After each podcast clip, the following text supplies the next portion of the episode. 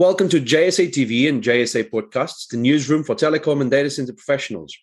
I'm João Marques Lima, and joining me today is Andy Davis, the director of DataX Connects, as well as host of the Inside Data Center podcast. Um, Andy, welcome to JSA. Um, I hope you've been keeping well um, over the last 18, 24 months with everything that's going on in the world. Um, as we turn the page on 2021 and walk into 2022, um, hopefully a bit more hopeful of what's in, the, in store for the future, um, if we look into data centers, what are the major trends that you see for our market? Afternoon. Thanks for having me on first. Um, I think from a trends perspective, a lot of people will talk about the usual trends that you're hearing and, and what a lot of my guests talk about on the podcast. ESG, as we briefly mentioned before we come online, the fact there's going to be more hyperscale projects, I think, in 2022 because a lot were delayed in 2021. Challenges around power, new regions coming into the market. There's a lot of standard topics, but personally, I'll switch it towards the recruitment side because obviously that's what I do day in, day out. I think a lot more investment into learning, development, uh, and training is what we'll see in, in 2022. A lot of the operators and the companies that we work with are now starting to say that that is one of their key priorities going forward to ensure they can create the workforce to sustain the growth. Uh, and if we, I mean, th- those are really good trends, and um, things we can only change for better once we start paying attention to those things. But uh, what will be the biggest challenges? Um, because this also brings a lot of challenges, um, including on the talent side of things, uh, and um, how things are done probably also need to change a little bit. Um, so, what do you foresee as challenges for operators for next year?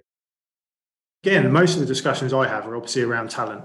So, around how can we attract people how can we recruit people? How can we retain people? You know there's a big piece around the talent in the industry at the moment. There's obviously a huge skill shortage across the world as well. You know within europe it is a major challenge at the moment. Um, and there's a number of different facets around why.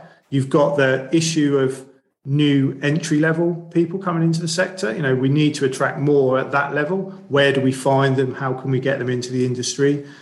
You've got trying to attract from other sectors. So, what can we do as a sector to bring more people into the data center sector?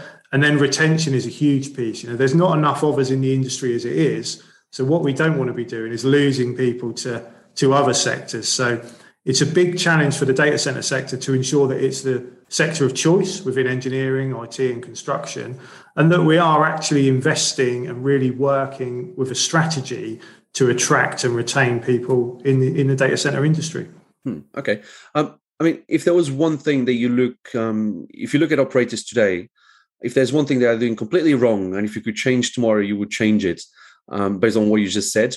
What would it be to to make this a better place for people to stay um, and retain talent in the, the industry? From a retention point of view, a lot a lot of the conversations we would have with with engineers or people working for operators is is a stress. It's a very stressful job. Um, they're they're operating in a in a critical role, you know, twenty four seven shifts, etc. They, they they really need to be on point all the time. So if a candidate is coming to us potentially to look for a new opportunity, a lot of the time it is because they just feel that there's too much pressure on them. So I think having those conversations with your employees around, you know, work-life balance, you know, are they happy in their role? Can they conduct their role to a, to a high level with the stress of the, of the position? And, and just remembering that they are people, they have a life outside of work and, and ensuring that as a company, or whether you're an operator or another organization, you are putting a real focus on on ensuring that you know your company's a nice place to work, you're looking after your staff and, and you're checking in with them. You know, don't forget to have those conversations with your employees. Hmm. Mental health being very important, um, especially in the days that we live in, even more important um, as a lot of people work from home. Uh, but let's talk about um, your business. So, DataX Connect. Um, tell us a little bit about the business and what is the roadmap for 2022. Yeah, no problem. So, DataX Connect, we're a, a data center talent provider, um, recruitment company the brand was established uh, around 18 months ago. We, we, we created the brand during COVID, like you do. You know, I think sometimes you need a challenge to actually uh, kind of realize that you need to change things. So, so we use that time wisely. Um, but we've been doing data center recruitment for around five years. We were just doing it under a different banner. What our, I guess, what our goal is, or, or my goal is, I want to create a global leader in data center recruitment with a huge focus on customer service You know, I want our clients and our candidates to work with us because we give an excellent service, and that's that's really what our core focus is and, and what we're built around. Um, as regards to what we do, you know, we operate globally. We we recruit across the world now. The majority of our business at the moment is in Europe. We also recruit in the US and Asia, uh, and we recruit with all levels of, of the data center spectrum, from the owner operators, the you know the acquisition companies, all the way down to you know your contractors and your consultants building the facility. So I guess we've got quite a good view of the market. You know, we are in all regions. We can see what's happening, and we try and position ourselves as that company that can try and work with the client to solve their talent problem, whether that's retention, attraction, looking for more diverse candidates, whatever it may be. I was going to ask in terms of the the, the jobs that you've got on offer uh, or you're recruiting for, have you seen a shift over the last, let's say, 18 months, even just since you started, um, based on your previous experience as well? Have you seen a shift on um, what people are looking for in terms like, are they looking more for real estate people, for um, acquisition people? Is it engineering jobs that's really on demand, high demand now? Um, what kind of shift have you seen in terms of, of specific roles? I think the someone asked me this question earlier in the week as well. I think the main challenge for majority of operators at the moment is engineers, mm. um, and this is largely just because of the sheer number, the increase in number of data centers. So if you looked at the London region as an example, you know they might they have they're, they're pushing up to a gigawatt of data centers now, and and obviously that increases the the amount of engineers needed. But those engineers are not there because the data center engineers in that region are already employed in other data centers. So what you're finding is that the operators are having to look a bit outside of the box to try and attract those engineers. And where can we get them from? What attributes are we looking for? Rather than specifically saying, I need someone with five years data center experience. So we've seen that as a lot. And obviously, sales opportunities have been quite big this year.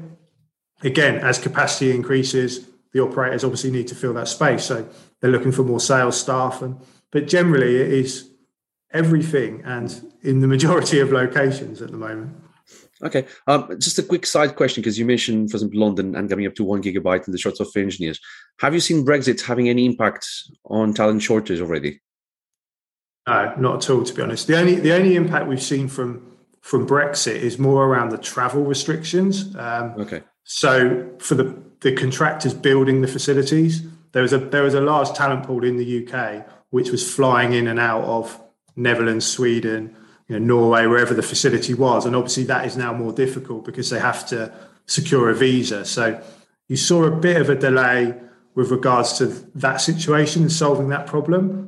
But from a you know capacity or development perspective, the UK market is busier now than it's ever been. I think that could be a positive impact of Brexit, to be honest, because uh, there is obviously a lot of organisations looking to bring their data into the UK rather than holding it in the in the EU.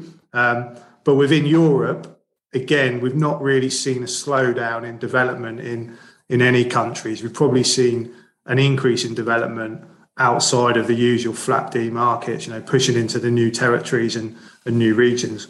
Hmm, okay. Um, and Andy, tell me about the Inside Data Center podcast. When did it started? Why did you started it?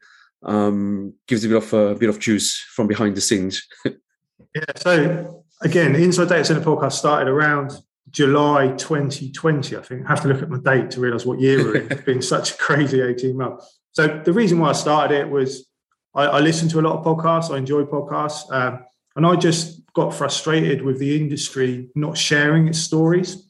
There were so many great people in the sector, so many great things happening, but everybody was hidden behind this.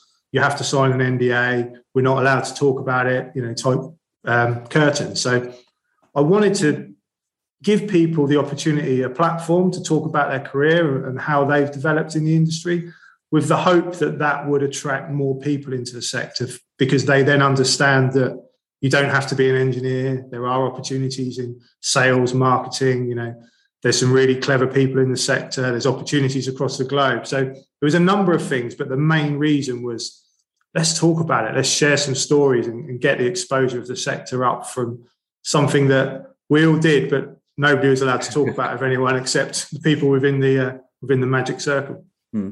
Uh, I, th- I, think you've done about 60 episodes so far. So what's been the um, what is the highlight? What's the main one? What's the one that really stuck with you um, until now? I think I've, it's a great question. I've recorded some brilliant ones. And I said to someone the other day, I should probably look back and listen to them because, you know, we record them and you don't really listen back to them a lot of the time, apart from when you're editing it. So there's, I've done some with some amazing people, you know, like um, Jim Connaughton, CEO of Nautilus, um, Aligned. I've done a couple of Aligned Energy in the States, which is a great company. Matt Pullens, uh, CyrusOne, you know, CEO in, in Europe. Um, I recorded one last week with, um, which comes out this week with Chad Harris, who's uh, Whinstone Data Centers building a Bitcoin mining data center in Texas. You know, so there's so many different stories. And then there's, I recorded one a long time ago with Jack Harris, who's a recent graduate, just started in the sector. There's so many different people and different stories. And, and until you speak to them and find out their career, you don't really know what you're getting.